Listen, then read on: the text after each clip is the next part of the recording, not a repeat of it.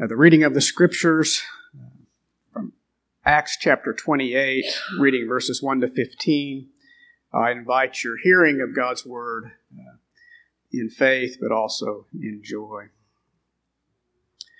From Acts chapter 28. And we, after we were brought safely through, we then learned that the island was called Malta. The native people showed us unusual kindness, for they kindled a fire and welcomed us all, because it had begun to rain and was cold. Then, when Paul had gathered a bundle of sticks and put them on the fire, a viper came out because of the heat and fastened onto his hand. When the native people saw uh, the creature hanging from his hand, they said to one another, No doubt this man is a murderer Though he has escaped from the sea, justice has not allowed him to live. He, however, shook off the creature into the fire and suffered no harm. They were waiting for him to swell up or suddenly fall down dead.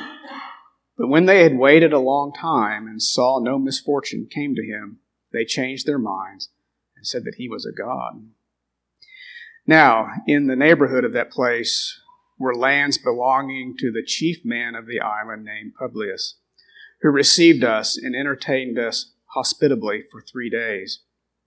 It happened that the father of Publius lay sick with fever and dysentery. And Paul visited him and prayed, and putting his hands on him, healed him. And when this had taken place, the rest of the people on the island who had diseases all came and were cured. They also honored us greatly, and when we were about to sail, they put on board whatever we needed. After three months, we set sail in a ship that had wintered in the island, a ship of Alexandria with the twin gods as a figurehead. Putting in at Syracuse, we stayed there for three days, and there we made a circuit and a ride at Rhegium. And after one day, south, uh, south wind sprang up. And on the second day, we came to Puteoli. And there we found brothers and were invited to stay with them for seven days. And so we came to Rome. And the brothers there, when they heard about us, came as far as the Forum of Appius and three taverns to meet us. On seeing them, Paul thanked God and took courage. The word of the Lord. Thanks be to God. Most of us are well aware of the fact that there are very few guarantees in life. Um, but we know from our text that the Apostle Paul has received a guarantee on a couple of occasions that he will, he will go to Rome. And if you understand that promise of God, it means that uh, Paul's going to come through this great storm, and Paul's going to go through another tragic event of nature. Uh, because God has promised him to go to Rome, he is going to Rome, and nothing can stop it. Uh, it's not unlike our lives. God has uh, guaranteed uh, for those who truly believe him, who have saving faith in his Son, that uh, they will enter heaven. Uh, and like the Apostle Paul, we're going to encounter storms. Uh, we're going to encounter evil. We're going to encounter serpents along the way. Uh, but God has so guaranteed it. We will enter heaven. Uh, this is a historic event, but it has many applications of God's providence of our journey to heaven. God's providence protecting and preserving us. Uh, I was reminded, uh, thinking of the word providence, the shorter catechism tells us that the providence of God is this most holy, wise, and powerful, preserving and governing all his creatures and all their actions. And so, uh, in another uh, event, we're going to watch uh, the grace of God preserve the Apostle Paul and govern all who come into contact with him to ensure that he gets to Rome. Uh, in verses uh, 1 to 6, it's going to be a marvelous expression of God's uh, providence, and then God's going to bless Paul's ministry with a number of miracles in verses 7 to 10. And then in verses 11 to 15, provision him uh, for journey's end. Uh, he's going to Rome. Nothing's going to stop him going to Rome. Uh, so first, providence is seen in God's preservation of his apostle. Uh, we studied last week uh, God preserving the entire ship's company from an incredibly violent storm. And uh, I was uh, struck by the reality that everyone on the ship really owes their safe passage to the Apostle Paul, much like we owe our safe passage to the Lord Jesus Christ. But now, uh, another uh, event of God's providence uh, uh, is going to continue to protect the Apostle Paul. So the, the entire ship's company uh, makes it to a beach in Malta. Uh, the natives um, uh, respond in, in kindness. Very interesting if the literal word for natives is that from which we have our uh, English word uh, uh, barbarians, meaning that they were non-Greek speaking. Uh, so Paul, again, is landing in foreign territory. and the text says they, they show, they continue to show uh, no uh, ordinary kindness. Uh, the, the figure of speech there is to intensify uh, their reception of this entire distressed ship's company. Uh, the word kindness is that from which we have our English word philanthropy, which if you break it down in its constituent Greek parts, it's love of man. So, kindness on behalf of uh, the Maltese people, on behalf of uh, those who are shipwrecked. There's a greater act of kindness, as you know. I want to you know, turn in your New Testaments momentarily uh, to Titus uh, chapter 2 uh, in verse 14. Uh, remind you of, of a greater love for God's people. Um,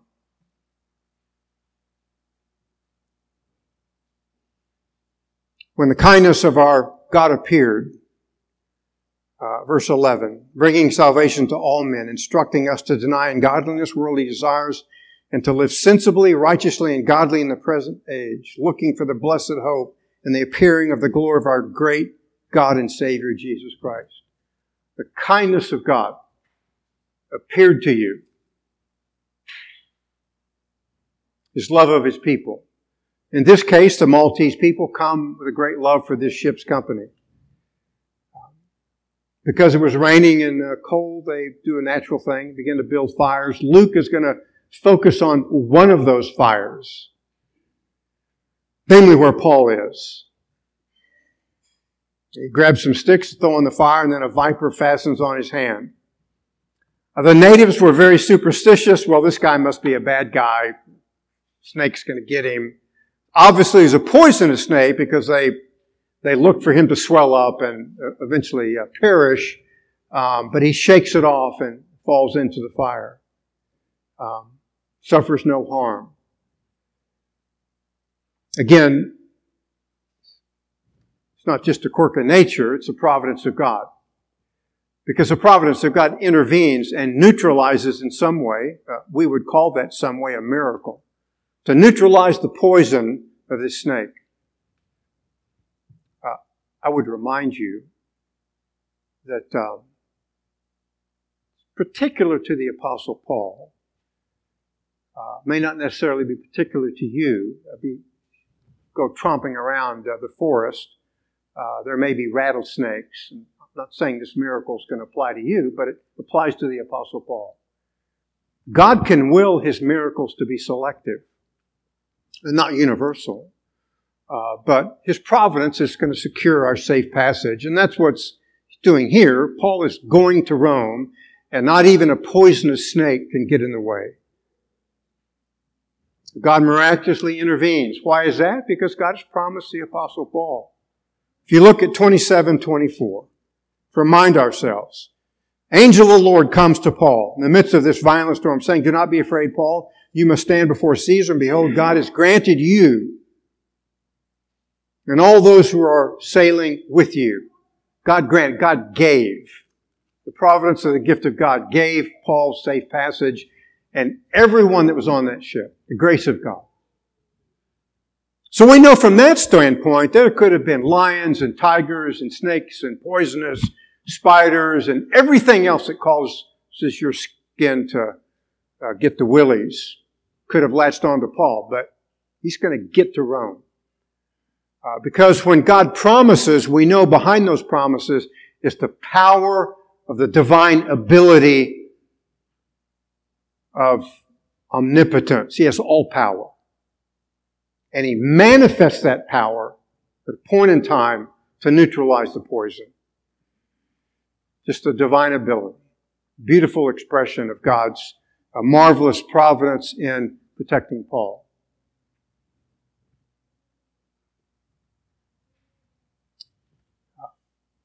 Again, Paul was promised safe passage, uh, but, but notice from these two chapters, um, not an easy passage, was it? Violent storm, now snake. Good application. Man, if I just memorize all the promises of God and do all the right things, He'll make it easy for me. Everything will go smooth at work and smooth in national affairs and I'll just breeze into heaven. No, there's never a promise of safe passage in terms of an easy way. It's a challenging journey. But Paul's going to get to Rome. It's a good reminder that our way, a very similar uh, form of application, can be very dangerous. Uh, we just know the end state.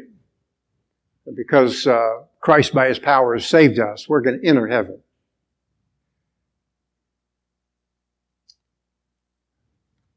Because the word that promises Paul is the same word that promises us. It's a good reminder of the gospel to know Christ. Uh, knowing Christ does not uh, guarantee us an easy way. Quite the contrary. Uh, Christ's way to the cross was very challenging, very difficult, filled with passion and suffering. In a measure in form, it is so in terms of our way to our eternal destiny. Uh, our way is not salvific, uh, but nonetheless, it parallels the way of our great Redeemer. Uh, knowing Christ is challenging, but the end state, one of my favorite verses, all that the Father given me, uh, I will lose none. John 6, 39. Everyone, John 10, that He has given me, no one can pluck them out of my hand. At that decisive point in the Word of God's a promise to you that your eternal security and assurance is guaranteed based upon the work of Christ. And nothing can violate that. Not storms or serpents or evil men or violent governments or on and on.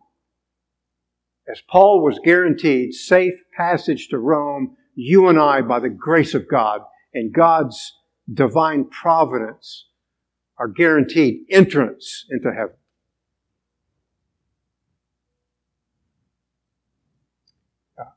Beautiful picture of this in uh, Luke chapter 10, if you want to turn. Again, important to turn to Luke because it's the same author of the book of Acts. Luke chapter 10. Uh, Jesus commissions his 70 to go witness. Uh, he does not promise them an easy time of it. He tells them to take no provision, for he will provision them in the homes in the cities where they go. They are to heal the sick as evidence of the presence of the kingdom. If rejected, and they're going to be rejected, they're to remember that God will judge those that uh, have rejected them. And when their message is accepted, they're told that the hearers were listening to Jesus. And so they go in obedience to their Savior. You and I are commanded to witness. We go out of obedience to our Savior. They experienced some success. Let's read the text, Luke 10, in verses 17 to 20. And the 70 returned with joy, saying, Lord, even the demons are subject to us in your name. And he said to them, I was watching Satan fall from heaven like lightning. Behold, I have given you authority to tread upon serpents and scorpions and over all the power of the enemy, and nothing shall injure you. Nevertheless, do not rejoice in this, that the spirits are subject to you, but rejoice that your names are recorded in heaven. Now think about it. They experience all this success. What's the cause of their success? That their names were recorded in the eternal decrees of God to be the sons of God. That's the guarantee of our success. That from eternity past, God chose us in His Son, the beloved one. Every spiritual success that we come to in this dangerous world is tied to our sovereign election. It's very interesting that uh, this text, you want to turn to its Old Testament uh, point of allusion, uh, Deuteronomy chapter 8. I believe uh, Luke is uh, alluding uh, to the event of the children of Israel in the wilderness. So Deuteronomy chapter 8, verses 15 and 16. He led you through the great and terrible wilderness with its fiery serpents and scorpions and thirsty ground where there was no water. He brought water for you out of the rock of flint. In the wilderness, he fed you manna with your fathers did not know that he might humble you, that he might test you to do good for you in the end. So in their entire journey, in this dangerous journey, the providence of God provided for them water in a rock. Paul tells us, by the way, that that rock was Christ our daily provision. They encountered all the creepy creatures of the desert, scorpions and serpents. God protected him, gave him manna. Spiritual analog to us is that God gave us His Son. Uh, he's the bread of life. We eat Him, we live forever. We drink His blood, we live forever. John 6. Uh, the journey will not be an easy one, uh, but it will be one in which we are guaranteed safe passage to come to the end, just like the Apostle Paul. That as providence protected Paul, providence protects us. Based on what? Our names were recorded in the book of life and therefore all of the benefits of the grace of God accrue to us and grant us that end state by God's grace.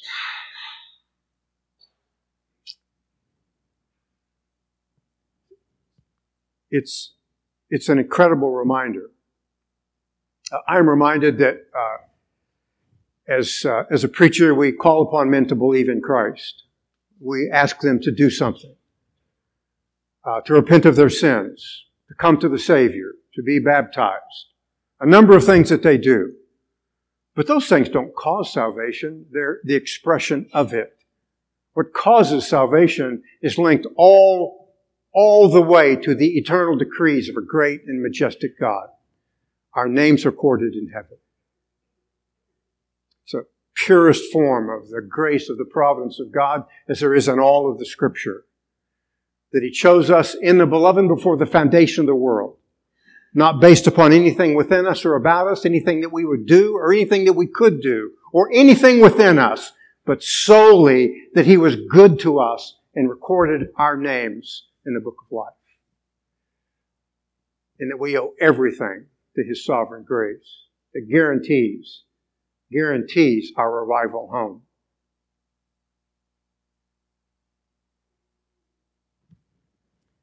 Ephesians 1.13. Paul says, uh, in the beloved, you've been sealed by the Spirit. That sealing is a guarantee, a divine, if you will, imprimatur, that all of the forces of evil cannot get at us, that our soul will enter heaven A beautiful picture of the providence of God that mirrors God's providence and kindness in protecting Paul from the poison of this viper. Revelation chapter 7, verse 3 God is about to pour judgments upon the earth like he's doing now. He tells the angels before, before you pour those judgments out, let me seal my bondservants to protect them spiritually. So of all the judgments of this world that God pours out upon the world, continually judging the world, raining disaster upon men because of their sin, because of the rejection of Him, how do we escape? We escape because He sealed us to protect us. And so all of the power of the satanic world is restrained from getting at us. Most beautiful picture to me is Revelation 20 verse 3. Uh, Satan is, uh, is bound. The metaphor in the text is of chain. Obviously metaphorical because you can't literally chain a spirit being. But it's speaking of restraining. In some manner or form, he's restraining Satan. The text tells us exactly the purpose that he should no longer deceive the nations. That's why Christ comes into the world and he plunders the nations and the Gentiles come. And Jews come to faith, of course. How is that? Because he restrains the power of Satan over those whose names have been recorded in heaven. Had he not restrained the power of Satan, none of us would make it. None. Because of the power of Satan to deceive. The great deceiver. How is it that we escape the designs of the great deceiver? Because, because we passed calculus in college? Because we're smarter than our neighbors? No. Because Jesus restrained the power of Satan to deceive us. So that we come to Him, believe Him, hope Him, flee to Him. And because He seals us. Think of it in the veins of the terrible storm, this tornado that attacks this little old boat in the middle of the ocean, violent winds the ship breaking up. God restrains the wind in such a way that it breaks up on the beach or near the beach, and so they can all make it to the shore. God restraining nature. In our case, He restrains all of the forces of evil so that we come. We come to the Savior uh, based upon His goodness. It's very interesting to me, um, repairing back to the Viper, um, there are some churches in some states where it's legal that handle snakes. I mean, I get it. People read the text and they sometimes uh, take it much too literally. Um, we don't do that at Grace Bible Church for the obvious reasons be a very dangerous thing to do. Just because God promises that particularly to the apostle Paul does not mean it's a universal promise. It'd be almost to test and to tempt God. It also fails to make a distinction between the original disciples of Jesus and us. And there is a distinction. There has to be a distinction. Quite evident that there is a distinction. I don't make it, he does. Greater point is, in every church, we should be comforted by the fact that our names have been recorded in heaven. And that choice engages his preservation of our souls ultimately, and of course, our bodily resurrection. Uh, Paul was made physically safe. Guaranteed he's going to get to Rome we are promised that our souls are absolutely made spiritually safe uh, by the power of God.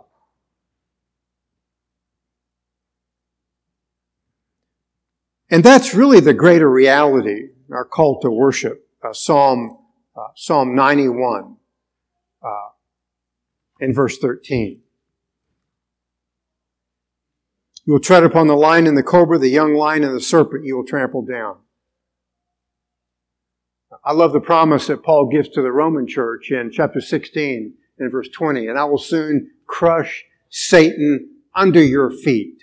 That's what those texts point to. the fact that we will overcome in our life because of the grace and power of God, and by the power of God, we will crush Satan under our feet.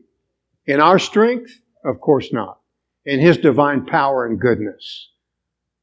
And so we are promised to be overcomers and all the dangers and all the violence of the journey and all the temptations and all the struggles. Paul says we are super overcomers because of Him who loved us. Next, in verses uh, 7 to 10, the providence of God uh, blesses Paul's ministry with uh, miracles and blessings upon the people of, uh, of Malta. Uh, the Roman governor welcomes and entertains uh, Paul's party for three days. Uh, I mean, he was just a good guy, right? No, God was at work. In some manner or form, the Spirit of God said, Governor, take care of my people. And so he does. He entertains uh, Paul for three days. Um,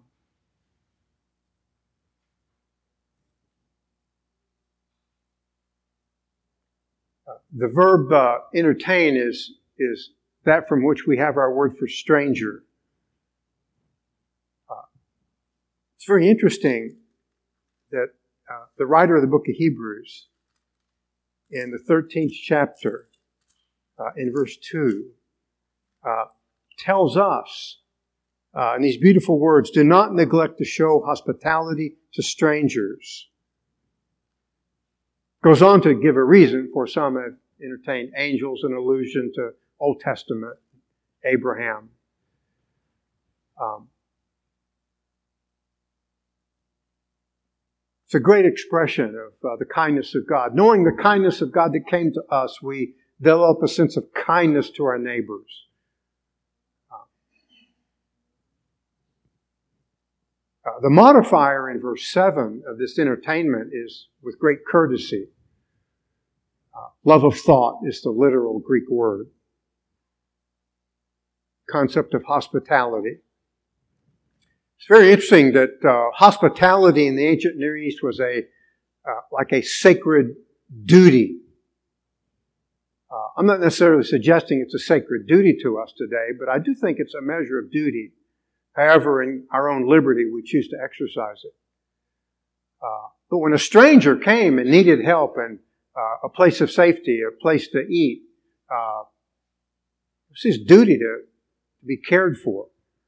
I mean, that wasn't the world of the Circle 8 or the Circle 6 or whatever it is that we see along I whatever. There were no motels. There were no restaurants. And therefore, the duty to entertain, to provide those in need based upon their duty and their in state was given to the people of God. And again, I don't think it's necessarily a requirement and mandate for us. But it is a beautiful expression of the gospel to be kind and gracious and generous to people who in particular in need. Now that's not to suggest when you see someone hitchhiking that you should stop and pick them up. In fact, I would, I would entertain the opposite. Keep driving. Because of the incredible evil in our world. But I will tell you, when I was a high school student, to show you the gravity of the intensity of our culture, and I needed a ride somewhere, I could knock on the window of a woman stopped at a stoplight, and she would give me a ride. Today, she would accelerate as fast as she could. Why is that? Because it is a profoundly dangerous world. But yet, even in that danger, when we have occasion to be kind and gracious, I'm suggesting you use your common sense and wisdom. But nevertheless, uh, people in different stripes and forms come and uh, need assistance, and we give it to them. It's one of the reasons we uh, diligently make collections for the Congo uh, and Uganda to show hospitality. Remember uh, having a, a, dear lady that used to work for Barbara and me in our home, and Um, she would help us on occasion uh, with events to show kindness and entertain family or whoever. And she said, Phil, um, all this stuff you've got, people don't buy that anymore because no one entertains anymore. I said, really? What? What a, what a tragedy. Uh, because it almost is a way, uh, a denial of uh, the kindness of our Savior who is kind and gracious to us. Very interesting. Uh, perhaps that's, by the way, reversing because I was watching one of my favorite early morning news programs and uh, a lady said during the COVID I couldn't go anywhere. Where could I go? So I went up to clean out my attic and I come across my grandmother's china. And I said, wow, I can entertain with this. Perhaps there's a reminder there. To discover the kindness and generosity of her grandmother. I kind of wondered why it wasn't her mother's china. But who am I? The kindness and the grace of God. Uh, and again, I understand it's not the sacred duty as it was in the Old Testament. And I understand we must be profoundly careful. We cannot pick up people off the street uh, because of the violence uh, that exists in our culture. Sad to say. But there are occasions. Here's one of them. The people of uh, Malta caring for the Apostle Paul. Uh, perhaps we should remember that in our own uh, relationships in Grace Bible Church. Uh, I know we do. Uh, someone gets sick, there's a place where you can sign up to send meals, um, and on and on. Uh, but maybe inviting people into our homes as an expression of the kindness of God seen in our Savior as a mere reflection of the grace of God.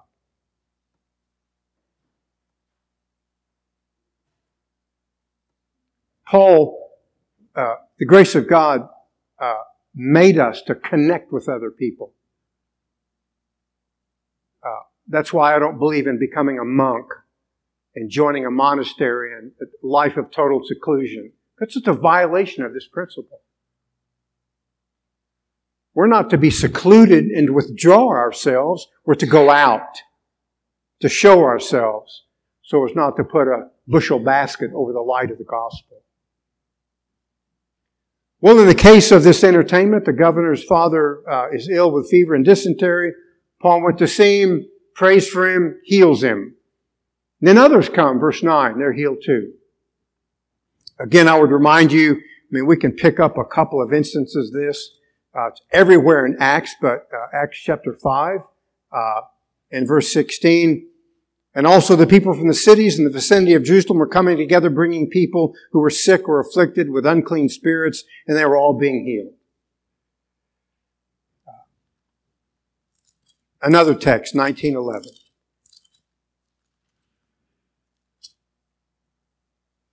And God was performing, performing extraordinary miracles by the hands of Paul. Uh, my own conviction that uh, God clusters his miracles around Jesus and his apostles. I don't think he does that today, but uh, I don't have a definitive text to prove uh, that to you. Uh, I just know it does not happen the way it did to the apostles. Uh, don't play fast and loose with a rattlesnake and expect God to neutralize the poison. And like the governor, they, uh, they honored Paul's party. Um, so, uh, Paul and his party were the recipients of much hospitality. And this went on for not three days, three months. The kindness of the people, three months.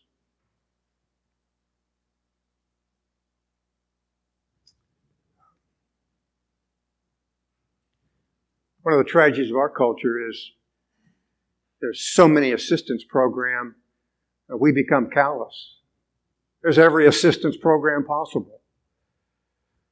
So there's really no need to show hospitality. What a, what a great opportunity has been taken away from us by governments. Uh, I'm not suggesting it's uh, wrong or evil. I believe in caring for people who need caring for, But nonetheless, it denies a measure of the church in showing kindness. That's why it's so, uh, such a priority for me to pour as much money as we can into Uganda and the Congo. Because those programs don't exist there. I love the fact that we could help Upoki build a wall around his house. Why is that? Because the rebels were spraying bullets all over the place. He wanted to protect his family. Our kindness did that as an expression of what? The grace of God in the gospel. Very encouraging, by the way, the amount of money at this small church uh, that we raise for someone truly in need is an expression of the kindness of God, the hospitality, uh, the goodness of God's people.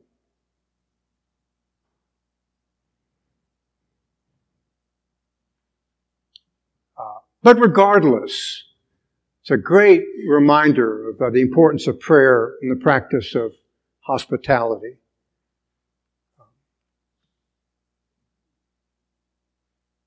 Then in verses 11 to 15, Providence blesses Paul with provisions uh, for the remainder of his journey to Rome. People of Malta placed on board uh, the ship all that was necessary for completion of the journey. Uh, very interesting in this text, there's an uh, expression of idolatry. Uh, Luke uh, mentions that the ship had the twin sons of Zeus, reflecting superstition and idolatry of the ship's owners the twin sons of Zeus were going to were to give Paul safe passage from Malta uh, to Italy. Really,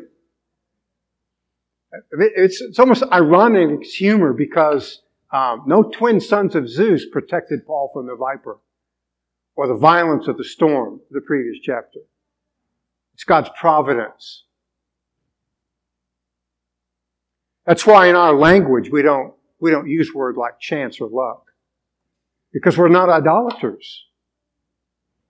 Uh, there are no twin sons of Zeus, by the way.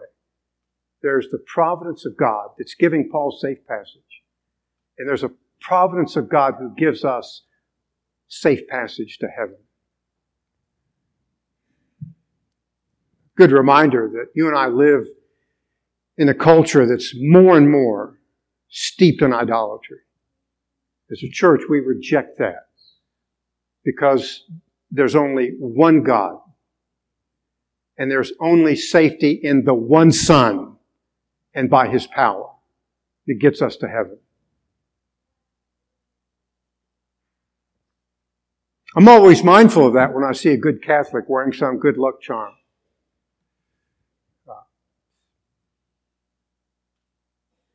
Think about that. There's no saint that gets us to heaven.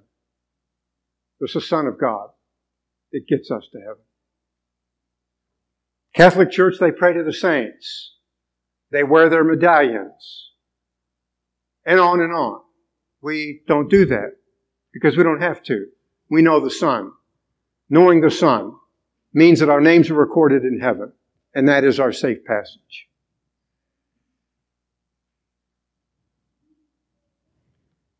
And the providence in this historical event safety from the viper, the hospitality of the governor, and all of the Maltese people, providing assistance for three months and then stocking the ship is also a measure of God's goodness to us. There's a beautiful prayer in Isaiah that reminds me of this. If you turn to Isaiah chapter 51,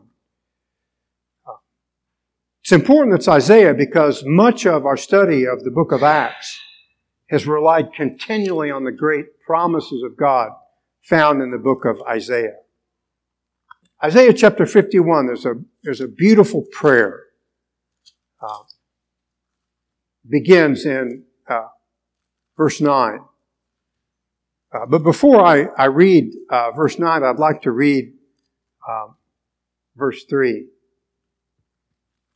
Isaiah 51 3. Indeed, the Lord will comfort Zion he will comfort all her waste places, and her wilderness he will make like Eden, and her desert like the garden of the Lord. Joy and gladness will be found in her, thanksgiving and the sound of a melody. The God in the end is going to refashion the Garden of Eden. Wow. What must it be like? Greater question is how to get there. We get there by His Son, Jesus Christ. Knowing Him will get us into the last great eschatological garden fashioned by the majesty of God. I trust you know that, son, because you have safe passage to get there, and nothing can prevent you. Now let's look at the prayer, uh, verses 9 to 11. Awake, awake, put on strength, O arm of the Lord. Awake as in the days of old, the generations of long ago. Was it not thou who cut Rahab in pieces, who pierced the dragon? Was it not thou who dried up the sea, the waters of the great deep, who made the depths of the sea a pathway for the redeemed to cross over? So the ransomed of the Lord will return and come with joyful shouting to Zion, and everlasting joy will be on their heads, and they will obtain gladness and joy, and sorrow and sighing will flee away. That promise, if you know the Son, is your promise. Because God will make a way. It's, it's of course a prayer for God to awaken, to put on strength, presupposing danger. And there's always danger in this world.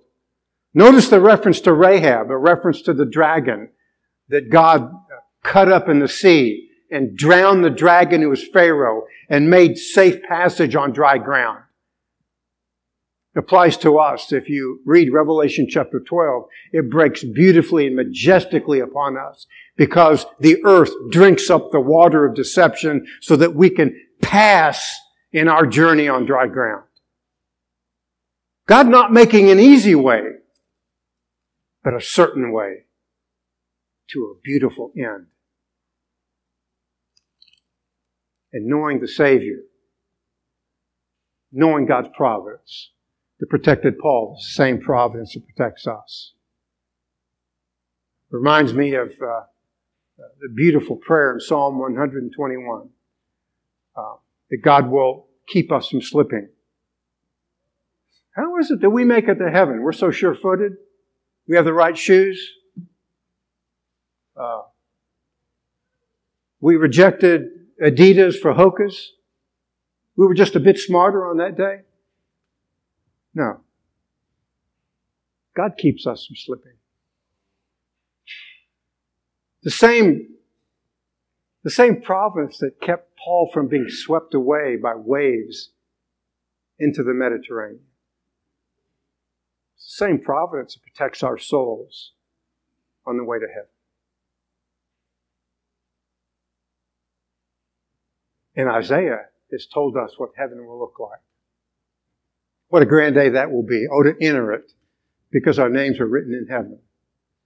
Uh, you don't know whether your name was written in heaven or not. Believe in the Son. Repent of your sin. Flee to Him for safety. It's the only place of safety. There's no safety whatsoever outside of Him. Only, only in Him and His shed blood is a ransom for your sin. Uh, the key to the prayer in Isaiah is what God did in the past in destroying Egypt and in making a pathway through the sea that God will do the same for us, making us secure. The destination sure, the journey dangerous, but the pathway, He will see us all the way to the end. It's exactly what's occurring to Paul. Acts 27, 28. He's going to get to Rome. Journey's quite dangerous, but he's going to get to Rome. I mean, what a real comfort that is for us who are believers who know the Savior is saving power, that we'll enter Eden. God will make it so. We're secure in Him. I, I love the promise, therefore all of the redeemed will return. It's exactly informing the words of our Savior in John 6. Of all that the Father has given me, I lose none. How can Jesus say that? I mean, people lose things all the time you imagine the sheer omniscience that he knows everyone? His omnipotence that he loses none? His power, his goodness, his grace. None are lost. What a compelling reason to flee to the safety that's only in Christ and to walk in his way and to know his end.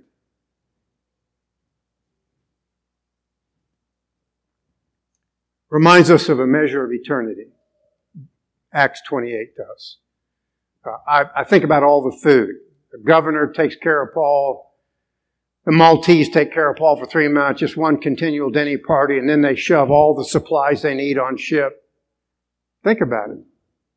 Psalm 23 5.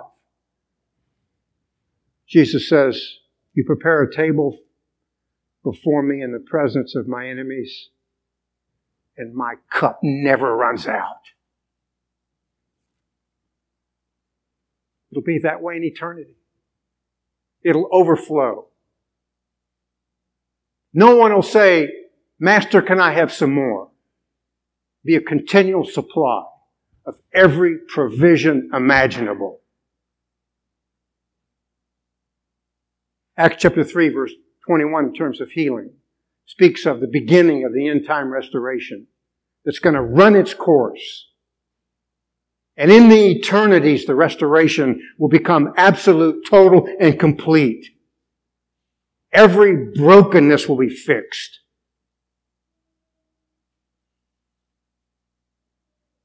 It's a compelling reminder. As beautiful as medical science is, as beautiful of the help given by psychiatrists and psychologists and orthopedic surgeons, they can only do so much. In heaven, God will do it all. And the restoration will be total and perfect to the redeemed and the restored sons of the last Adam, who is Jesus Christ. And then in terms of safety, Paul shakes off the viper. I, I, read this text last week. Let's, it's a very compressed form of Isaiah 11, but Isaiah 65 in verse 25. And the wolf and the lamb shall graze together, and the lion shall eat straw like an ox, and the dust shall be the serpent's food. They shall do no evil or harm in all my holy mountain, says the Lord. You and I live in a dangerous world. There are threats everywhere. China, Russia, everyone trying to get in our computer system, uh, everyone trying to hack into our bank accounts, and on and on it goes. Evil men, um, how can we make it? I just know that our souls will. And I know that in eternity, every threat and every danger will be removed. There will be no vipers that can poison us. There will be no COVID 240 or whatever it is. Um, there will be no hackers. Total, complete, absolute joy and safety forever, world without end. Isaiah tells us. So the safety given Paul is a historical event. I understand this is not an allegory, but it is a faint shadow of all that breaks upon us from the good shepherd of the sheep, who guards us all along the way with his rod and his staff, and he will see us to the end and set a full table in absolute gladness and joy throughout all time. Paul's going to Rome. If you know the Savior, you're going to heaven. Protected all along the way. And the providence that kept Paul is keeping you in Jesus Christ all along the way to get you to the greatest end state that can ever be imagined by His grace in writing our names in eternity past. Great reason to praise Him.